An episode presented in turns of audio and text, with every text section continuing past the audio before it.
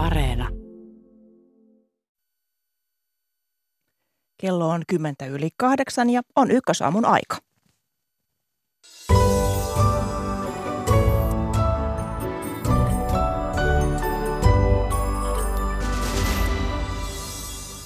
Kunta-alan työntekijöiden lakko on alkanut kymmenessä kaupungissa ja lähetyksen aluksi arvioita mielenilmauksen vaikutuksista.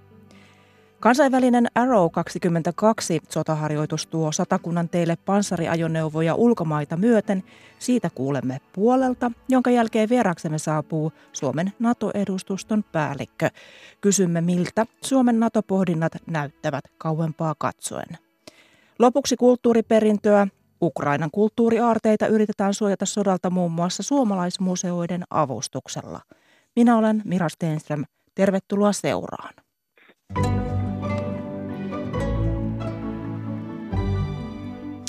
Niin kuin aamun uutisista on kuultu, kunta-alan noin 80 000 työntekijää aloittaa tänään viikon kestävän lakon kymmenessä kaupungissa. Lakkoon osallistuu varhaiskasvatuksen opettajia sekä muita opettajia, lastenhoitajia, sosiaalityöntekijöitä, kirjastonhoitajia ja laitoshuoltajia. Ja esimerkiksi koulut ja päiväkodit ovat paikoin kiinni. Puolimessa on nyt varhaiskasvatuksen johtaja Mikko Mäkelä. Hyvää huomenta Vantaalle. Huomenta. Vantaalla on kunnallisessa suomenkielisessä varhaiskasvatuksessa noin 11 000 lasta ja päiväkoteja on noin 130. Ruotsinkielisiä noin 300 lasta ja neljä päiväkotia. Miten tämä lakko vaikuttaa Vantaalla? No kyllähän se, se ennakkotietojen mukaan aika paljon tulee vaikuttamaan ja todennäköisesti suurin osa päiväkodeista tulee olemaan kiinni koko tämän lakkoajan. Tällä hetkellä on vielä vähän vaikea sanoa ihan niitä täsmällisiä vaikutuksia, koska meillä on ollut mahdoton etukäteen selvittää, että mikä osuus henkilöstöstä sit loppujen lopuksi jää lakkoon. Mutta tota, ja, ja siis tänään kun lakko on alkanut ja kello on vasta vähän yli kahdeksan, niin ihan tarkkaa tietoa ei ole vielä, vielä siitä, että kuinka paljon työntekijöitä on paikalla. Mutta kyllä niin kuin se, mitä tässä on aamun aikana tietoja tuolta eri toimipisteistä tullut, niin jonkun verran on työntekijöitä töissä ja, ja ainakaan mitään hirveätä kaaosta ei ilmeisesti ole, ole niissä päiväkodeissa ollut, mutta tänä aamupäivän aikana varmaan sitten selvii vielä vähän tarkemmin. Niin, miten lastenhoito järjestyy käytännössä? Niin, siis kyllä meillä tietysti toiveissa on ollut ja mitä on, on huoltajille etukäteen viestitty, niin, niin toivotaan, että mahdollisimman moni sen hoidon pystyisi muulla tavoin järjestämään ja, ja sitten kun ei, ei pystytä niin kuin mitään ennakkovarausjärjestelmää hoitamaan eikä, eikä arvioimaan mitään niin kuin priorisointijärjestystä, niin käytännössä sitten päiväkodin, päiväkoteihin, kun perheitä ilmestyy, niin, niin sen verran otetaan sisään, mitä paikalle tullut henkilöstö mahdollistaa. Mutta tota, kyllähän tämä niin kuin selvä on, että, että pahiten perheistä kärsii ne, joilla on, on nämä erilaiset turvaverkot heikoimmat, joille ei ole sit niin näitä vaihtoehtoisia mahdollisuuksia hoitaa lapsia. Niin, kuinka paljon huolestuneet vanhemmat ovat ottaneet sinun yhteyttä tämän lakon vuoksi, että paljonko on tullut palautetta?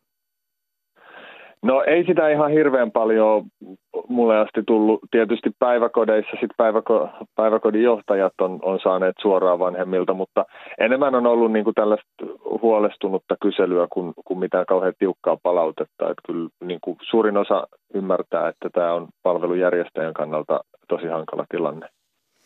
Niin tässähän on, on työntekijäpuoli vaatinut usean vuoden pituista palkkaohjelmaa, niin, niin miltä opetusalan työntekijöiden vaatimukset palkkaohjelmasta kuulostavat?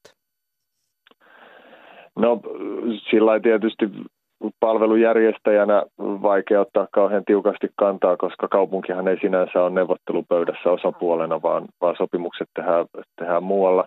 Meillä on eh, viime vuosina ollut, ollut työvoiman saatavuudessa aika paljon haasteita. En sitten tiedä, että olisiko tällä palkkaohjelmalla mahdollisesti siihen vaikutusta. Mutta sitten toisaalta, kun yhteisistä verorahoista palvelut rahoitetaan, niin tota, se on sitten toisella puolella pohdittavana, että mistä tämä rahoitus järjestyy, jos, jos näitä vaatimuksia mietitään. Miten aiemmat tämän kevään työtaistelutoimet, esimerkiksi ylityökiellot, ovat vaikuttaneet Vantaalla? No kyllä ne on jonkun verran vaikuttaneet. Kyllä meillä niin kuin palvelu pääsääntöisesti on pyörinyt ihan hyvin, mutta sitten jonkun verran on ollut sitä, että on jouduttu toiminta-aikoja supistamaan. Erityisesti kun on henkilöstö, jos on ollut poissa ja ei, ei ole mahdollista sitten näiden muiden työntekijöiden vuoroja vaihtaa, niin tota, se on niin kuin se käytännön järjesteleminen sellaisissa tapauksissa ollut vaikeaa ja sitten on jonkun verran jouduttu tekemään sitä, että laitetaan päiväkoti aikaisemmin kiinni ja pyydetään huoltajia hakemaan lapsensa vähän varhaisemmin. Et se on sellaista niin kuin tasaisesti siellä täällä pientä harmia aiheuttanut, mutta on se, on se näkynyt, näkynyt meidän palvelussa kyllä. Erilaista sumplimista siis, siis tämäkin tilanne vaatii. Miten nopeaa ratkaisua toivot tähän tilanteeseen, Mikko Mäkelä? No kyllä mä tosi nopeata ratkaisua toivon, koska on tämä niin kuin kaikkien kannalta tosi hankala tilanne ja viime kädessä ne on sitten kuitenkin nämä perheet, jotka kaikista eniten siitä kärsii, että meillä palvelu ei pystytä normaalisti pyörittämään. Vantaan varhaiskasvatuksen johtaja Miikko Mäkelä, paljon kiitoksia näistä tiedoista ja hyvää päivänjatkoa Vantaalle. Hyvä, kiitos samoin. Ja jatketaan studiosta. Tervetuloa lähetykseen Kuntaliiton toimitusjohtaja Minna Karhunen. Hyvää huomenta. No hyvää huomenta. Ja hyvää huomenta ja tervetuloa entisen palkansaajien tutkimuslaitoksen nykyisen Laboren johtava tutkija Merja Kauhanen. Kiitos ja hyvää huomenta. Nyt on siis kyse kunta-alan palkoista ja työehdoista, niin miltä tuossa Vantaan Mikko Mäkelän lakkotilanne kuvaus teistä oikein kuulosti, Minna Karhunen? No toivottavasti tuo epävarmuus päättyy mahdollisimman nopeasti, että kyllä mun terveiset sinne neuvottelupöytään on ehdottomasti se, että kannattaa muistaa, että neuvottelupöydässä pitää osata paitsi asettaa tavoitteita, niin pitää osata oikeasti neuvotella ja sopia. Eli kukaan ei voi vaan jämähtää nyt paikoilleen. Merja Kauhanen, miltä tuo, sinusta tuo Vantaan tilanne kuulosti, kun siellä sumplitaan näiden lasten kanssa, mihin lapset viedään?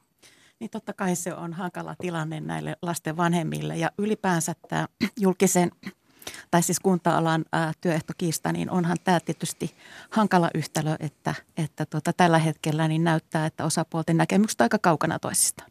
No, tätä tilannetta on yritetty ratkoa kauan. Mistä se teille kertoo, että lakkoon mentiin? No kyllä se kertoo varmasti ö, kokemuksesta siitä, että työtä ei arvosteta. Ja, ja tota, se on tietysti asia, johon täytyy, täytyy puuttua ja siihen pitää puuttua ehdottomasti myös muilla keinoilla kuin pelkästään palkkauksella. Se, mikä tässä on myös hyvin kuvaava, että hän on lähtenyt sieltä hoitoalalta liikkeelle tämä tilanne. Ja jo se, että nyt kaikki, kaikki julkisen alan, kunta-alan järjestöt ovat nyt näissä työtaistelutoimenpiteissäkin mukana, niin kertoo siitä, että me ei tulla selviämään tästä pelkästään hoitajien palkkoja korottamalla, vaan koko kunta-ala haluaa ne palkan korotukset ja silloin niiden vaikutus kyllä vesittyy ja ja, ja myös leviää helposti sitten tuonne yksityiselle sektorille, että kyllä tässä tilanteessa pitäisi olla malttia.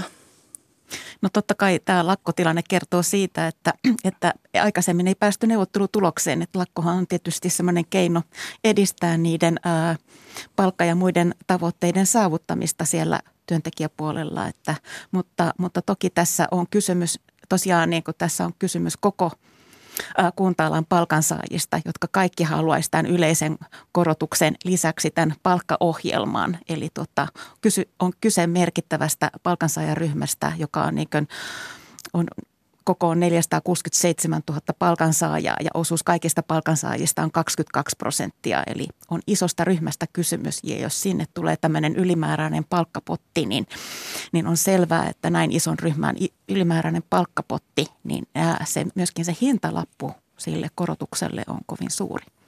No me emme tiedä vielä, että mihin mahdolliset nämä palkankorotukset asettuvat, mutta valtiovarainministeriö on laskenut, että jos koko kunta-alan palkankorotukset olisivat yhtenä vuonna 3,6 prosenttia korkeammat kuin muilla talouden sektoreilla, tarkoittaisi tämä noin 850 miljoonaa euroa suurempia henkilöstökustannuksia kuntataloudelle vuodessa. Ja kun huomioidaan verotulojen, muiden menojen ja sosiaaliturvamaksujen kasvu, tämä nettovaikutus olisi VM mukaan noin 670 miljoonaa euroa julkista taloutta heikentävä. Niin mitä sanotte tästä suuruusluokasta, että onko tällaiseen varauduttu? No ei tällaiseen ole missään nimessä varauduttu. Et yleensä kunnat budjetoi sinne budjetteihin noin 2-3 prosentin vuosittaiset ö, palkankorotukset. Tämän jos vähän niin kuin mikrotalouteen kääntää, mitä tämä tarkoittaa, niin tämä tarkoittaa sitä, että joko tämä leikataan palveluista – tai sitten me jokainen maksetaan lisää veroja. Ja tämä tarkoittaa jokaiselle suomalaiselle 870 euroa vuodessa lisää verojen maksamista, jos tämä jaettaisi suoraan, niin, niin kyllähän tämä kertoo siitä, että kyse on valtavan suuresta summasta. Ja, ja niitä pieniä pieneksi koettuja palkkoja ne myös tuolla yksityisellä puolella. Eli, eli kyllä tämä, tämä tota, niin saattaa ison loven tehdä vaikka kaupan alan palvelualan työntekijöidenkin sitten sinne – palkkapussiin toista kautta? Joo, kyllä tota, just äsken totesin, että tässä on kysymys, jos kaikille aloille tulee tasaisesti nämä isommat korotukset ja jos toteutuu tämä VM-laskelma, niin, niin kyllähän sillä on merkitystä äh, tänne julkisen äh, sektorin äh, alijäämään. Meillä on ollut pitkä, pitkäkestoinen julkisen sektorin rakenteellinen alijäämä. Ja, ja sitten jos ajatellaan näitä VM-laskelmia mukaan, niin tässä viidessä vuodessa siis, niin tämä nettovaikutus olisi sitten se 4,4 miljardia lisää julkisen talouden alijäämään, että, että se on semmoinen talouden reunaehto, ää, joka pitäisi ehkä ottaa huomioon, että, että, että, että, että se, se pahentaa tätä tilannetta. Ja me tiedetään, että meillä on muitakin tällaisia pysyväisluontoisia menoja tulossa lisää julkiselle sektorille johtuen väestön ikääntymisestä ja esimerkiksi tähän ilmastonmuutoksen torjumiseksi tarvittavista menoista, että se aiheuttaa tämmöisen ison äh, ison tota, lisäpaineen, että se on tämmöinen talouden reunaehto. Tokihan me tiedetään, että, että esimerkiksi sairaanhoitajien ja perushoitajien nämä korotukset on saanut laajalti tukea, että, että ne on todella ansainneet sen korotuksen, mutta sitten on tämä talouden reunaehto. Ja toki sitten meillä on myöskin tämä tuottavuuskehitys, joka vaikuttaa siihen myöskin äh, tavallaan niin palkanmaksuvaraan. Ja viime vuosina niin meillä on ollut tämä tuottavuuskehityskin keskimäärin kansantalouden tasolla heikkoa. Et, tota, ei helppo yhtälö. Ja sitten se, että jos kunta-ala saa nämä korotukset, niin siinä on pelkona se nimenomaan, että sitten myöskin tämä leviää muille aloille. Eli tämmöinen palkkainflaation kiihtyminen, niin sitten se näkyisi myös meidän koko tota, tavallaan niin vaikuttaisi meidän kustannuskilpailukykyyn ja, että siinä on tällaisia, tällaisia ikäviä kerrannaisvaikutuksia tämä, tämä palkanmaksuyhtälö tai tämmöinen palkanmaksuvara, niin mitä tämä tarkoittaa sitten palvelujen saatavuuden näkökulmasta? Alkaako meillä palvelujen karsinta tällä menolla? No jostainhan nämä pitää nämä palkankorotukset rahoittaa. Ja, ja niin kuin tuossa aikaisemmin totesin, niin, niin vaihtoehdot ovat verojen korottaminen tai sitten palveluiden leikkaaminen. Mun mielestä lainanotto ei ole todellinen vaihtoehto, koska lainat pitää maksaa takaisin. Ja, ja to, toinen, toinen ongelma on se, että meillä on niin kuin ihan kova työvoimapula, joka ei johdu vain palkkauksesta, vaan se johtuu myös siitä, että meillä vaan ei ole sellaista koulutettua työvoimaa riittävän paljon. Ja, ja tähän vaikuttaa moni tekijä, muun muassa jatkuvasti tiukentuneet kelpoisuusehdot ja mitotusehdot.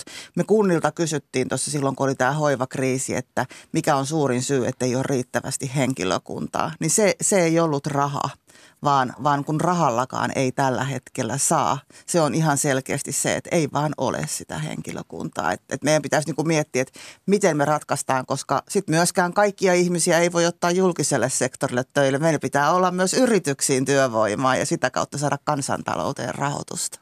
Mutta miten paljon Minna Karunen esimerkiksi tällä hetkellä palkoilla kilpaillaan maakunnissa? Kyllähän palkoilla kilpaillaan, eli meillä on suuriakin alueellisia eroja, kuntakohtaisia eroja, organisaatiokohtaisia eroja siitä, että kuinka paljon palkkaa maksetaan. Ja tällä hetkellä se valitettavasti on aikamoista nollasumma peliä, eli, eli silloin houkutetaan naapuriorganisaatiosta ihmiset töihin. Ja, ja tätä pitäisi katsoa isompana kysymyksenä kuin se, että ihmiset vaihtaa työpaikkaa sen mukaan ja, ja kilpailuttaa. Et nythän esimerkiksi tiedetään, että jo viime vuonna kun, kunta, kuntayhtymien ja kuntien maksamat palkankorotukset olivat sopimuskorotuksia kustannuksia suurempia juuri johtuen siitä, että, että kilpaillaan sitä työvoimasta. Mutta tässä esimerkiksi kun Minna Karhunen ehdotti näitä kelpoisuusvaatimusten rukkaamista, niin Merja Kauhanen, minkälainen ratkaisu se oli? Koska tosiasia on, että esimerkiksi varhaiskasvatuksen opettaja on vaikea saada. Samoin on sinne hoitoalalle on vaikea saada tällä hetkellä ihmisiä. Joo, kyllä mä näkisin, että, että tietenkin tämä on semmoinen iso kysymys, jos meillä on työvoimapula ja me nähdään, että hoiva-alallahan se on kroonista. Kyllä. Eli nämä, nämä tota, sairaanhoitajat, lähihoitajat on ollut jatkuvasti siellä ammattibarometrin mukaan niitä suuren työvoimapulan ammatteja ja väestön ikärakenne muuttuu, että väestö ikääntyy Suomessa, niin se hoiva äh, palveluiden tarve ja sen osaavan henkilökunnan tarve ei tule vähentymään. Et tietenkin jollakin laillahan meidän täytyy se ratkaista ja, ja sitten tosiaan niin tässä aikaisemmassa puheenvuorossa tuli esille tämä, että myöskin sitten on mahdollista, että ei ainoastaan ole sopimuskorotukset, mutta sitten alueiden välillähän on eroja myöskin siinä työvoimapulatilanteessa, niin silloinhan se keino, mitä, mitä kunnatkin on käyttänyt, on se, että, että maksetaan – isompia palkkoja niillä korkeamman työvoimapulan alueilla, tai sitten voi olla tämmöisiä rekrytointilisiä, jos väliaikaisesti maksetaan uusille työntekijöille sit korkeampaa palkkaa. Eli, eli tavallaan niin, että kyllä meidän täytyy miettiä, että millä lailla me saadaan turvattua se laadukas hoiva, että meillä on riittävästi resursseja siellä julkisella puolella.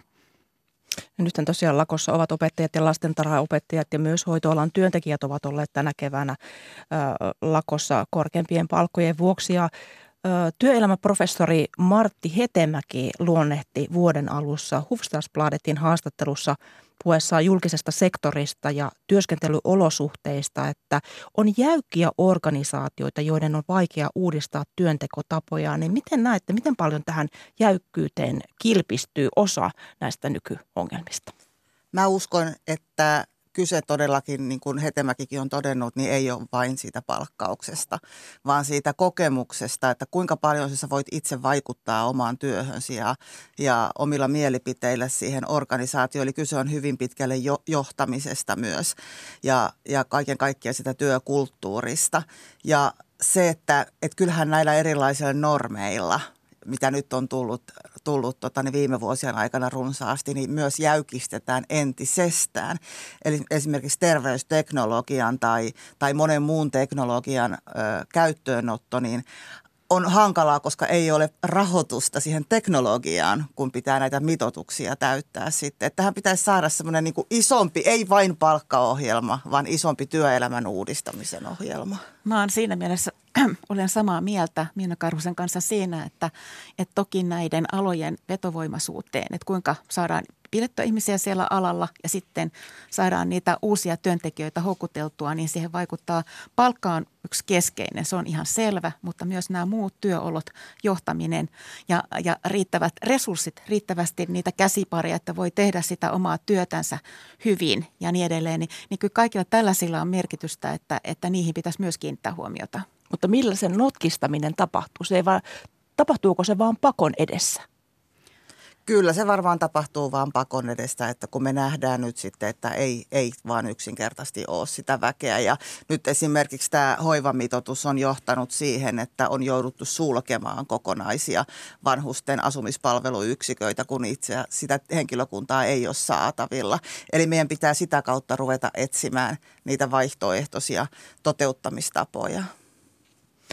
Eli paljon riittää tehtävää tulevaisuudessa. Paljon kiitoksia vierailusta Ykkösaamussa Kuntaliiton toimitusjohtaja Minna Karhunen ja Laboren johtava tutkija Merja Kauhanen. Hyvää päivää jatkoa teille. Kiitos. Kiitos.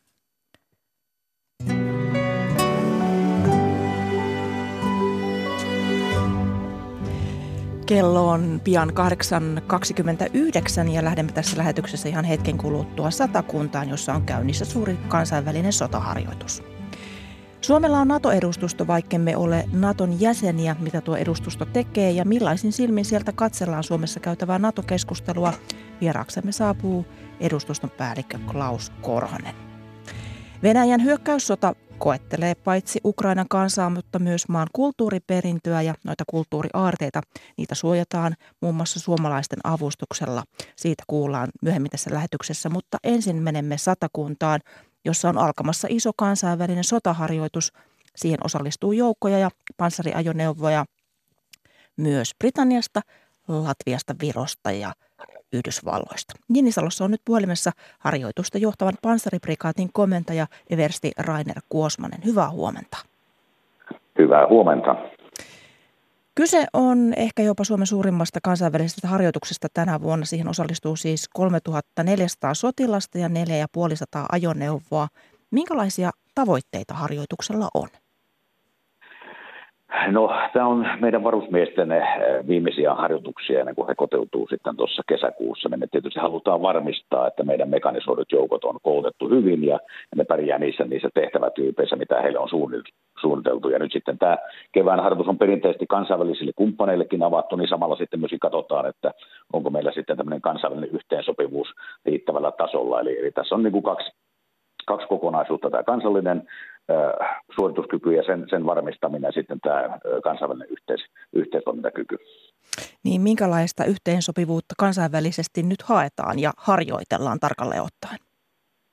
No tämä harjoitus on mekanisoitu harjoitus, jota pari kertaa vuodessa panssariprikaati järjestää muiden joukkoisuuden kanssa. Nyt haetaan nimenomaan sellaisia, sellaisia kokonaisuuksia, jossa, jossa kumppanimaiden panssaroidut joukot – kykenee ihan sieltä ruohonjuuritasolta aina sinne joukkojen johtamisen tasolle toimimaan meidän kanssa. Eli, eli varmistetaan, että meillä on riittävän yhtenevät, yhtenevät toimintatavat. Ja sitten taistelulajeista täällä, täällä Pohjankankaalla hyökätään ja viivytetään, eli käytetään koko alueen pituutta ja levettä hyväksi. Ja tämä on siinä mielessä hyvä ympäristö, että täällä pystyy panssarijoukot melko lailla taktista vapautta käyttämään ja sillä tavalla niin kuin hyödyntämään tätä ympäristöä. Muualla päin Suomeen se ei välttämättä aina, aina niin helppoa ole. Niin harjoituksessa on 150 panssarivaunua, niin miten iso projekti on tuoda tällaisia raskaita panssarivaunuja Suomeen muista osallistujamaista? No se on tietysti itse asiassa tuommoinen keskittäminen on, on perussuoritus sotilaille, mutta kyllähän se on ilman muuta selvää, kun tuodaan noinkin, noinkin raskasta välineistöä, yli 60 tonnia painavia taistelupanssarivaunuja runsaasti, niin se vaatii tietysti miettimistä. Ennen kaikkea nyt pohdin tätä kysymystä tuolta äh, satamasta, kun niitä, niitä vaunuja sitten tuodaan laveteilla tänne harjoitusalueelle, niin siinä täytyy niin miettiä sitten ihan elyn kanssa että mitä tiestöä me voidaan käyttää ja, ja missä kohtaa sitten, sitten tuota on rajoitteita, että näinkin, näinkin painavia yhdistelmiä ei, ei voida pienemmille, pienemmille urille tehdä. Eli se on tämmöistä viranomaisyhteistyötä vahvasti tämä, tämä logistiikan suunnittelu. Tämä harjoitus päättyy ensi viikon perjantaina, niin miten paljon se näkyy ja kuuluu siellä satakuntalaisten arjessa? No mä luulen, että tämä ei kovin paljon näy. Ehkä noiden keskitysmarssien aikana, kun tuossa viikonlopun aikana siirretään osia joukoista tuonne Säkylään, niin siinä kohtaa varmaan, varmaan sitten ihmiset kiinnittää siihen huomiota. Mutta tämähän on tämä Pohjan kangas ja edelleen sitten Säkylässä harjoitusalueet, niin ne on tyypillisiä, missä puolustusvoimat harjoittelee, niin se ei hirvittävästi ulospäin näy. Mutta keskitysmarssit varmaan, varmaan ihmisiä, ihmisiä kovasti kiinnostaa. Suomessa on melko kolea kevät, niin miten äh, Eversti Rainer Kuosmanen ulkomaiset vieraat ovat suhtautuneet telttamajoitukseen? No nämä on, nämä on ammattilaisia, ketkä tänne on tullut ja, ja tuota, ne on harjoitellut varmasti ainakin osa heidän, heidän tuot joukoistaan niin erinäköisissä ympäristöissä ja heillä on hyvät varusteet. Että ne on mukautuvaisia, ne pärjää kyllä ja sitten tietysti jos on jotain sellaisia, missä me voidaan tukea, niin me tuetaan, mutta mä uskon niin, että kaikki nämä kolme, kolme tuota, tai neljä, neljä kansainvälistä kumppania, ketkä meillä tällä harjoituksessa on, niin he on varautunut hyvin näihin meidän vaihteleviin olosuhteisiin. Kiitoksia haastattelusta panssariprikaatin komentaja Eversti Rainer Kuosmanen. Ja Euroopan turvallisuus puhuttaa tänäänkin, kun pääministeri Sanna Marin vierailee Ruotsin pääministerin Magdalena Anderssonin kanssa Saksassa. Suomessa on pohdittu kevään mittaan puolustusliitto Naton jäsenyyttä eri kannoilta ja päätöksiä odotetaan lähiviikkoina. Tervetuloa lähetykseen Suomen NATO-edustuston päällikkö suurlähettiläs Klaus Korhonen. Huomenta. Huomenta, kiitos kovasti. Iltalehti kertoi toissapäivänä lähteidensä perusteella, että Suomi päättäisi hakea Naton jäsenyyttä. Aikataulu olisi Iltalehden mukaan 12. toukokuuta. Klaus Korhonen, onko asia jo selvä ja onko tuo se päivämäärä, jolloin tässä asiassa edetään? No kyllähän tämä aikataulu on täysin ö, suomalaisten poliittisten päättäjien ö, käsissä, enkä nyt lähde sitä sen enempää arvioimaan olisiko tämmöinen aikataulu käytännössä tai teoriassa mahdollista? No periaatteessa varmaankin, mutta, mutta kyllä se tietysti olisi nopea aikataulu. No sinä olet Naton edustustossa töissä NATO-suurlähettiläällä, niin minkälaisin silmin Nato tällä hetkellä seuraa tätä Suomen mahdollista hakuprosessia? No hyvin kiinnostuneena tietysti, että kyllä siellä tarkasti seurataan tätä suomalaista keskustelua ja ollaan siitä aika hyvin perillä – mutta sitten toisaalta niin ehkä Naton suhtautumista voisi kuvata niin, että alustava suhtautuminen tähän mahdolliseen Suomen ja Ruotsin jäsenyyteen on hyvin myönteinen, mutta toisaalta ollaan sillä lailla varovaisia, että, että ei millään lailla haluta puuttua tähän suomalaiseen keskusteluun. Katsotaan, että se on Suomen oma päätös ja oma aikataulu, eikä haluta antaa myöskään sitä vaikutelmaa, että jotenkin siihen keskusteluun yritettäisiin vaikuttaa. No kun seuraatte edustustossa Suomessa käytävää NATO-keskustelua, niin miten paljon keskusteluissa on pysytty faktoissa ja kuinka paljon olette havainneet, että Suomessa on jonkinlaisia tavallaan harhaluuloja Natosta?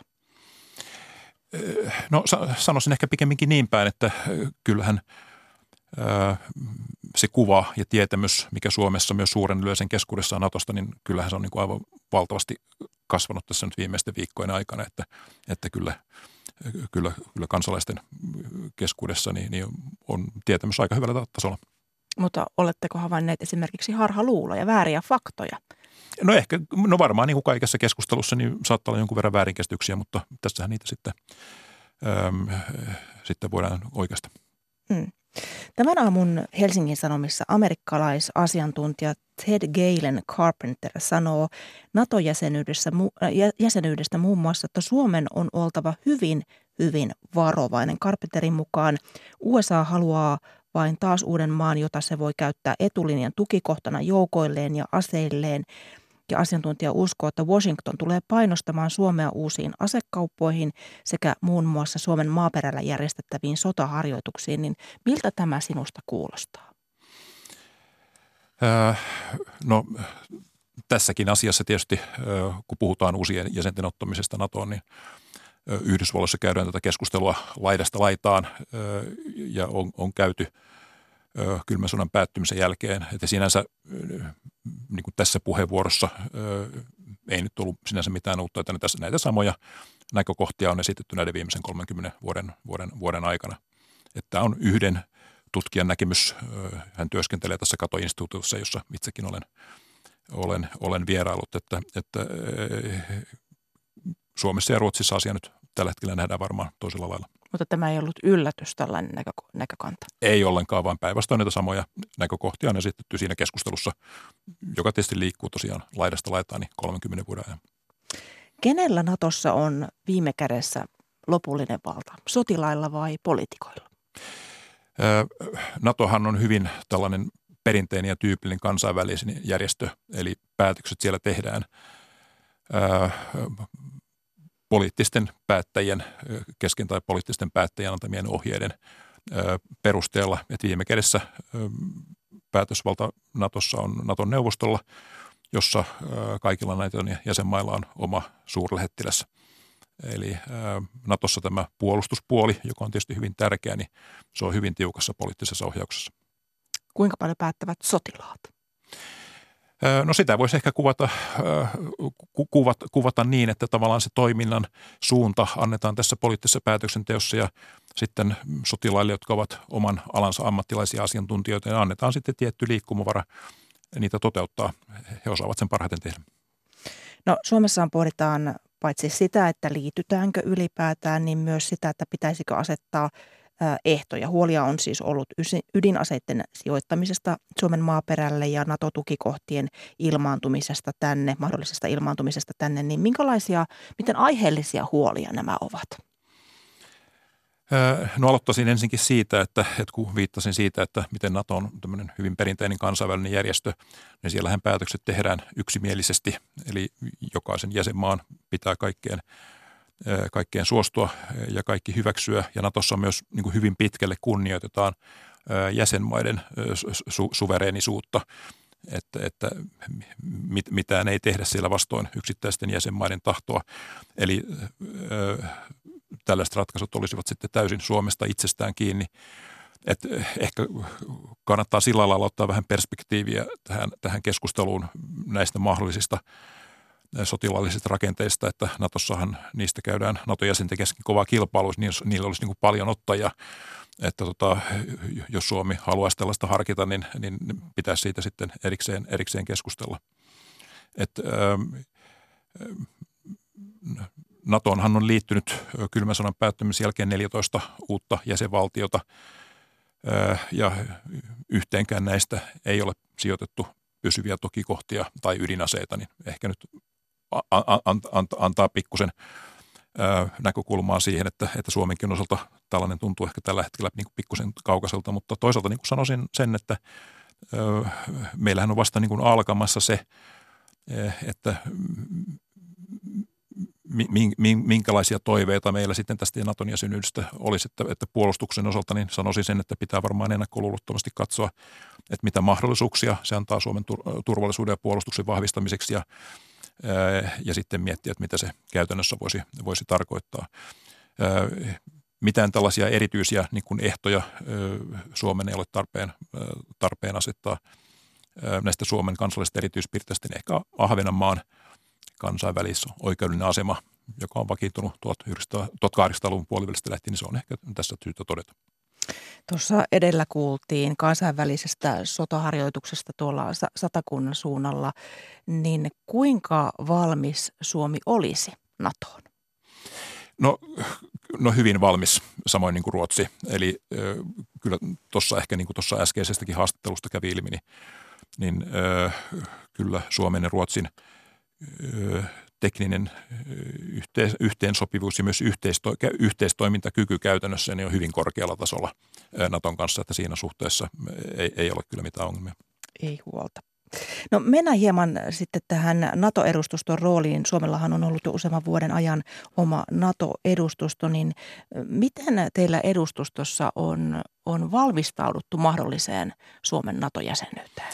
No kyllä, sitä on tietysti tässä jouduttu jo paljon niin kuin pohtimaan ö, tätä, tätä mahdollisuutta ja ennen kaikkea ö, todella paljon jouduttu selvittämään taustoja, taustoja ja hankkimaan tietoa näiden poliittisten päätösten tueksi ja poliittisten päättäjien ö, tueksi. Että kyllähän se on aika lailla, niin kuin sanotaan, viimeiset viikot varsinkin hallin, hallinnut tätä meidän työtä. Miten teillä työ muuttuisi, jos Suomesta tulisi NATO-jäsen?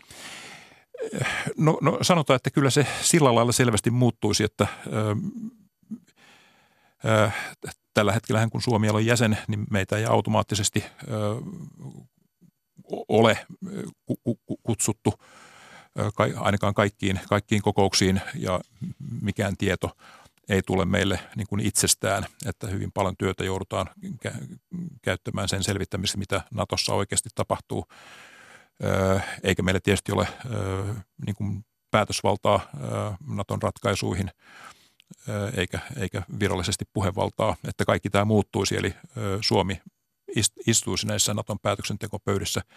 Kaikki Naton tieto olisi myös meidän käytössä ja me olisimme siellä yksi päätöksentekijä. No, suomalaiset poliitikot ovat tämän kevään mittaan ahkerasti matkailleet ja käyneet erilaisissa kansainvälisissä yhteyksissä tämän eurooppalaisen turvallisuuden tiimoilta, niin, niin mikä on sitten sinun roolisi suurlähettiläänä, että, että lobbaatko Suomen NATO-jäsenyyttä? Öö, no en, en sanoisi niin, että tehtäväni Suomen NATO-edustuston päällikkönä ei ole lobbata, lobata NATO-jäsenyyttä sen enempää – tässä kotimaisessa keskustelussa kuin, kuin siellä Natossa, mutta, mutta tietysti kun edustamme Suomea tällä hetkellä siellä Brysselissä, niin öö, me olemme kertoneet öö, kyllä öö, tästä ajankohtaisselonteosta, jota tällä hetkellä käsitellään edustussa. Me olemme kertoneet tästä ajankohtaisesta NATO-jäsenyyttä koskevasta keskustelua. Olemme kertoneet myös näistä mielipidetiedusteluista, jotka ovat osoittaneet vahvaa kannatusta NATO-jäsenyydelle. Kuinka tärkeää se on, että kansa näissä mielipidetiedustelussa niin suhtautuu NATOon positiivisesti? No se on kyllä todella tärkeää, että, että yksi näistä aivan keskeisistä jäsenyyden edellytyksistä jäsenyydelle Natossa on se, että asianomaisen maan kansalaiset ja kansan edustajat tukevat tätä, tätä jäsenyyttä. Et, et siinä mielessä se on tietysti niin kuin tosi tärkeä lähtökohta tälle, tälle keskustelulle. Ja tietysti on niitä, jotka kaikkihan eivät tue, tue Suomen, Suomen liittymistä NATOon. Sekin täytyy muistaa, muistaa näistä mielipidekyselyistä, että valta, valtaosa näissä on, on tukenut, mutta tosiaankaan kaikki eivät. Mutta jos Suomi päätyisi hakemaan nato jäseneksi, niin miten prosessi etenisi käytännössä? Jos nyt otetaan vähän eteenpäin ja, ja olettaa, että tämä kotimainen prosessi on jo, jo päättynyt ja että se olisi päättynyt ö, niin, kuin niin, että, että tavallaan presidentti ja Suomen hallitus päättävät ilmoittaa virallisesti Natolle, että olisimme kiinnostuneita tästä jäsenyydestä, niin NATO sitten ottaisi tämän tahdonilmaisun, jos sitä voisi kutsua ehkä hakemukseksi, niin sitten, sitten käsittelyyn. Ja Suomen jäsenyyskelpoisuuden arviointiin varmaan kyllä Natossa ei kovin kauan menisi juuri siitä syystä, että Suomi ja Ruotsi käytännössä ovat jo valmiin, hyvin, hyvin valmiita tähän jäsenyyteen, että, että ei varmasti puhuittaisi edes kuukausista, vaan korkeintaan viikoista. Kuinka paljon muut jo siellä olevat jäsenmaat niin pystyisivät pelaamaan Suomen jäsenyyden puoltamisella? Onko sellaista ilmassa tällä hetkellä kuinka paljon? Öö, no siellä nyt varmaan tällä hetkellä odotetaan näitä Suomen, Suomen ja Ruotsin ö, päätöksiä, että ö, sillä lailla tämä jäsenyysmahdollisuus nyt ei varmasti tähän Naton sisäiseen keskusteluun vielä, vielä, vielä kovin paljon ö, vaikuta, mutta siellä on niin kuin lähinnä tietysti kyllä, kyllä huomattu tämä, tämä jäsenyyskiinnostus ja, ja alustavasti tosiaan meille viestitetty Naton edustajilta ja edustajien ja yksittäisten jäsenmaiden puolelta, että, että suhtautuminen on kyllä hyvin myönteinen jos Suomi ja sitten Ruotsikin lopulta päättäisivät hakea jäsenyyttä, niin miten kuvaisit Suomen ja Ruotsin roolia Natossa? Minkälainen se voisi olla? No tietysti voisi aloittaa ihan siitä, että Suomi ja Ruotsi kumpikaan eivät olisi Naton pienimpien jäsenmaiden joukossa, mutta eivät tietysti myöskään näiden kaikkein suurimpien joukossa. Se tietysti jo jollakin lailla niin kuin asemoi meitä siinä – että kyllähän se oletus varmaan se on, on, on se, että Suomi ja Ruotsi olisivat hyvin rakentavia jäseneitä ja pystyisivät myös käytännössä tuomaan ää, aika paljon ää, resursseja ja osaamista tähän, tähän Naton toimintaan. Että, että sillä lailla toisimme kyllä varmasti lisäarvoa liittokuntaan. Ja tietysti tämä, tämä Naton jäseneksi mahdollinen hakeutuminen, niin, niin se tietysti tavallisia ihmisiä, tavallista kansaa paljon, paljon kiinnostaa ja kyse on, kyse on paljon puolustuksesta. Mutta mikä yhteiskunnassa muuttuisi, jos hakisimme NATO-jäseneksi? No en kyllä usko, että suomalaisessa yhteiskunnassa oikeastaan mu- muuttuisi juuri mikään. Ja tässä, tässä on kyllä hyvin suuri ero EU-jäsenyyteen joka tietysti on muuttanut suomalaista yhteiskuntaa ja vaikuttanut siihen monella lailla Suomen hallintoa. Että siinä mielessä NATO on hyvin erityyppinen organisaatio, että, että kansalaisten tasolta sitä, sitä tuskin juuri edes huomaisi. Suomen NATO-edustuston päällikkö suurlähettiläs Klaus Korhonen. Paljon kiitoksia tästä haastattelusta ja vierailusta Ykkösaamussa. Kiitoksia.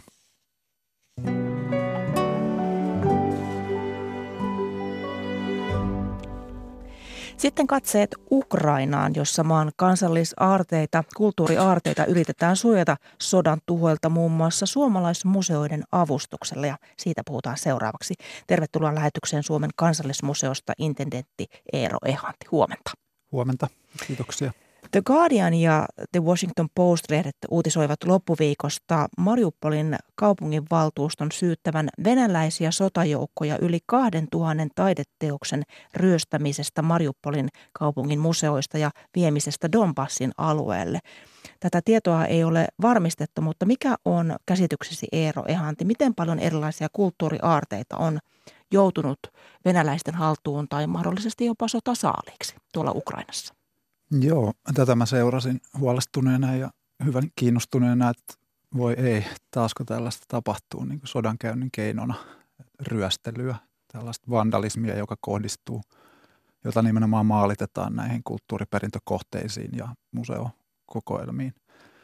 Niin joo, mun tietääkseni tämä oli se isoin museovarkkaus, mikä, mikä tapahtui, mutta sitten siellä oli toinenkin tällaista skyyttien kulta-aarteen niin kuin selvästi hyvin suunnitelmallinen ja, ja tarkoin maalitettu operaatio, jolla ne nimenomaan ne esineet haettiin pois. Mutta sen lisäksi Unesco on listannut, että yli sata kulttuuriperintökohdetta on joutunut sotatoimien uhriksi, että ne on vaurioitunut pahoin, pahoin joko tarkoituksella tai, tai sivu tuotteena ja mahdollisesti tai todennäköisesti se määrä on paljon suurempikin kuin kuin mitä tämä Unescon pikainen arvio antaa ymmärtää. Nämä skyyttien kulta-arteet, joihin, joihin viittasit, niin mitä niiden kohtalosta tiedetään? Missä ne ovat? Ovatko ne Ukrainassa vai, vai mahdollisesti viety Venäjälle? Mahdollisesti viety ainakin pois sieltä, mistä tämä kyseinen pieni museo, jossa nämä oli tarkoin pistetty kyllä piiloon ja suojaan, mutta ne käytiin sieltä hakemassa ja en, ei, ei ole tietoa, että mihin ne on sieltä päätynyt. Sinä olet kansallismuseon konservointiyksikön johtaja ja olet pitänyt yhteyttä Ukrainan museoväkeen tuolla Lvivissä. Mi- minkälainen on se tuhon mittakaava, mitä tämä Venäjän hyökkäyssota on, on käytännössä tähän asti tälle Ukrainan kulttuuriperinnölle aiheuttanut? Hmm.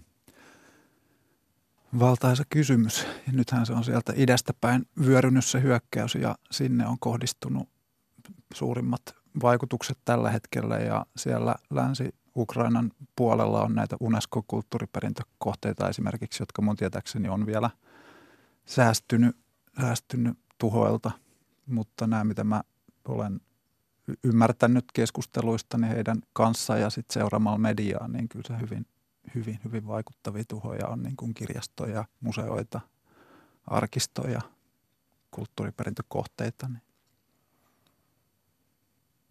ne on tuhottu, menetetty tai niitä on vaurioitettu? Vaurioituneita näyttäisi olevan kyllä ihan selvästi kuvien perusteella, jota kyllä helposti löytää, kun katselee internetin runsaudesta. Mm. Noista uutiskuvista näkyy myös se, miten esimerkiksi ulkopatsaita on suojattu hiekkasäkein ja, ja muoveilla. Niin miten hyvin sinun tietojesi mukaan ukrainalaiset ovat saaneet suojattua näitä erilaisia kulttuuriaarteitaan? Joo, sen mä huomasin, että heti kun tämä alkoi tapahtumaan, niin hyvin pikaisesti siellä alettiin toimimaan niin kuin jokainen järkevä musa-ihminen tekee, että vie kaiken mahdollisen suojaan erilaisiin varastotiloihin ja peitetään ne, mitkä peitettävissä jollain tavoin on. Mutta jotenkin mulla jäi sellainen vaikutelma, että ei siihen nyt ehkä kuitenkaan, sitä ei mitenkään kovin ennakoivasti oltu tehty. Et ihan niin kuin minä itse henkilökohtaisesti ja kaikki muut, niin koskaan uskonut, että tällaista oikeasti alkaa tapahtumaan. Sitten kun se hyökkäys tapahtui, niin, niin sitten he kyllä ryhtyivät toimiin. Ja nämä, mitä me ollaan keskusteltu Livin, Lvivin tämän Andrei Septitski museon ihmisten kanssa, niin se tilanne oli sitten hyvin nopeasti se, että kaikki esineet oli evakuoitu joihinkin – varastoihin tai varmaankin suurelta osin joihinkin kellaritiloihin, jotka ei todellakaan ole ihanne, ihanteellisia tämän tyyppisten esineiden säilymiseen. Eli vain piiloon johonkin turvaan. Piiloon joo ja mahdollisimman hyvin suojaan. Ja siinä tämä meidän rooli sitten sit korostukin, kun me keskusteltiin heidän kanssaan, että okei, että tämä on se tilanne, että mitä me voidaan täältä kaukaa tehdä. Ja se pieni asia, mitä me nyt sitten pystyttiin tekemään, niin pystyttiin osallistumaan tällaisiin kansainvälisiin avustuskuljetuksiin yhteistyössä ruotsalaisten kanssa. Me järjesteltiin materiaalista apua, eli käytännössä pakkausmateriaalia, suojamateriaaleja, konservointivälineitä, sellaisia esineitä ja asioita ja tarvikkeita, jotka edesauttaisivat sitä, että ne esineet, jotka siellä on mm, pikaisesti evakuoitu ja ehkä huonoihin olosuhteisiin, niin saattaisi säilyä – ja sen lisäksi heidän aloitteestaan me ollaan niin kuin lähdetty keskusteluihin heidän kanssaan. Me ollaan pidetty tapaamisia videoyhteyksin ja keskusteltu erilaisista esinetyypeistä ja niiden säilymisestä ja mitä me tehtäisiin ja mitä meillä tehdään, kuinka näitä käsitellään. Että tällaista kollegiaalista apua, joka tuntuu musta tosi tärkeältä, vaikka siinä on se tietysti, kun heidän kanssaan puhuu ja katselee rätisevällä videoyhteydellä kollegoita siellä Lvivissä, niin tulee sellainen toivoton olo, että eihän tässä voi mitään tehdä. Mutta kun mä näen tämän tällaisen, niin kuin, kävi tässä miten kävi, niin tämä on niin tosi pitkä taival, mikä tässä alkaa sen Ukrainan kulttuuriperinnön niin kuin säilyttämiseksi ja sen, sen tulevaisuuden varmistamiseksi, niin – tällainen verkosto, missä me nyt sitten voidaan olla mukana heidän kanssaan keskustelemassa, niin on niin kuin todella tarpeen. Minkälaista tuo konservointiapu sitten on käytännössä? Mit, mitä, mitä suomalaismuseot ovat pystyneet millä tavalla auttamaan? Sanoit, että materiaaliapua, mutta tietysti konservointi, niin se on niiden esineiden säilyttämistä. Joo, se niin nimenomaan esineiden säilyttämistä ja sit sen varmistamista, että niillä voidaan tehdä jotain. Museokokoelmat on tarkoitettu, että niillä tehdään jotain, niitä laitetaan näytteille ja lainataan ja, ja ne elää tavallaan. Mutta tietysti tässä Ukrainan tilanteessa on tultu siihen hirveäseen tilanteeseen, että nyt ainoastaan mietitään niiden säilymistä, että miten ne saadaan tämä niin mittaamattoman arvokas osa ukrainalaisten kulttuuriperintöä ja sitä kautta koko ihmisyyden niin kuin tärkeä todistusaineisto, niin miten se saadaan, saadaan säilymään. Eli niin, käytännössä me äh, toimitettiin materiaalia, jota ne haluaisi, erilaisia suojaratkaisuja, papereja, kartonkeja, liimoja, kostuttimia, ilmakuivaimia, dataloggereita, tämän tyyppistä aineistoa, mitä me arjessa käytetään tuolla, että miten me varastoissa säilytetään esineitä. Että se oli niin kuin se selkeä tällainen, mikä pystyttiin siinä nopeasti järjestämään. Ja sitten tämä keskusteluyhteys heidän kanssaan, se on nyt alkanut ja me ollaan pidetty näitä tapaamisia ja se on ehkä pientä alku hakemista vielä, että miten se parhaalla tavalla toimii, mutta hyvin niin kuin hedelmällisen tuntuista ja he kiitollisena on sen ottanut vastaan, vaikka heillä on siellä, mä luotan täysin heidän niin kuin suureen konservaattorijoukkoonsa. Mulle myös kävi se ilmi, että siellä, kenen kanssa me keskustellaan, niin siellä on paljon konservaattoreita, jotka kyllä tietää, kuinka näitä säilytetään, niin silleen tuli ihan hyvä olo. No, Unescon maailmanperintölistalla on, on useita ukrainalaiskohteita, joihin jo tuossa viittasitkin, on Vivin esimerkiksi tämä historiallinen keskusta ja Kiovasta löytyy Pyhän Sofian katedraali ja Luola luostari, niin miten, miten paljon tuolla Ukrainassa on ylipäätänsä koko ihmiskunnan historian kannalta tärkeitä kohteita, semmoisia mittaamattoman arvokkaita kohteita? Hmm. No ihan hirveästi. Me, meillä kaikilla on meidän kaupungeissa, kulttuureissa, kodeissa, mielissä – ja jotenkin museot on mulle sellaisia kohteita, mihin nämä niin kuin kiteytyy ja jossa valikoidaan niistä se osa, mikä säilytetään eteenpäin. Siellä Ukrainassa on nyt sitten valikoitunut tietyt kohteet ja esineet ja kokonaisuudet, ja ne on heille, Ukrainan kulttuurille tosi tärkeitä, ja jos se pyyhki, pyyhki, pyyhitään pois, niin se on järkyttävä katastrofi heille. Mutta mä näen sen niin kuin koko ihmiskunnan kannalta aivan hirvittävänä, koska siellä on niin kuin yhdenlainen kulttuuri ja yhdenlaisia tapoja elää, yhdenlaisia historian tapahtumia. Ja se on ihan samanlaista ihmisyyttä kuin se, mitä me tehdään täällä. Ja se ukrainalainen ilmentymä mun mielestä on mittaamattoman arvokas kokonaisuus. Eli siitä on pidettävä tiukasti huolta, että sitä kulttuuria ei tuhota, tavallaan kansakunnan muistia ei pyyhitä pois. Näin juuri. Suomen kansallismuseosta intendentti Eero Ehanti. Paljon kiitoksia vierailusta Ykkösaamussa ja onnea ja menestystä tuohon yhteistyöhön ukrainalaisten kanssa. Kiitos paljon. Kanssani tätä lähetystä ovat tänä aamuna tehneet toimittajat Päivi Daali ja Mikko Haapanen. Tuottajana on ollut Maria Alakokko ja äänitarkkailun on hoitanut Matias Puumala.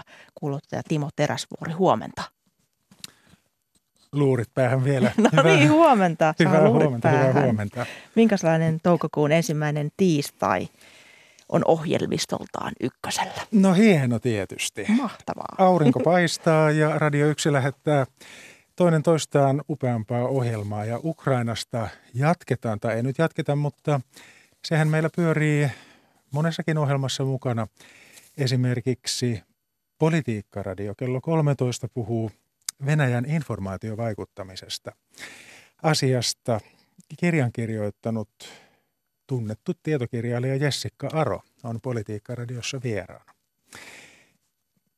Ja täällä Suomessa ja vähän ympäri maailmaa on ihlaisten tiivistynyttä maanpuolustahtoa ja me vertaamme sitä mielellämme talvisodan henkeen. Tunnin kuluttua Sari Valto kysyy vierailtaan, että minkälainen olisi suomalaisten maanpuolustustahto? Vastaavassa tilanteessa nyt. Ja mistä tällainen maanpuolustustahto oikeastaan koostuu? Ja jos tahtoa riittää, niin miten kriisitilanteeseen voisi valmistautua? Siitä siis kymmenettä. Ja sitten jos aivan muuta haluaa kuunnella, niin kuuntelee esimerkiksi Tiede Ykkösen, jossa puhutaan Mati, Martinikin saaren tuhonneesta tai Martinikin äh, saaren tulivuoren purkauksesta sata vuotta sitten, joka oli aivan valtaisa. Ja Kulttuuri Ykkönen tarjoaa eskapismia. Siellä puhutaan Downton Abbeystä. Oi, sellaista historiallisesta sarjasta. Kiitoksia näistä, Timo Teräsvuori. Ykkösaamu päättyy. Minä olen Mira Stenström. Mukavaa tiistaita ja kiitoksia seurastasi.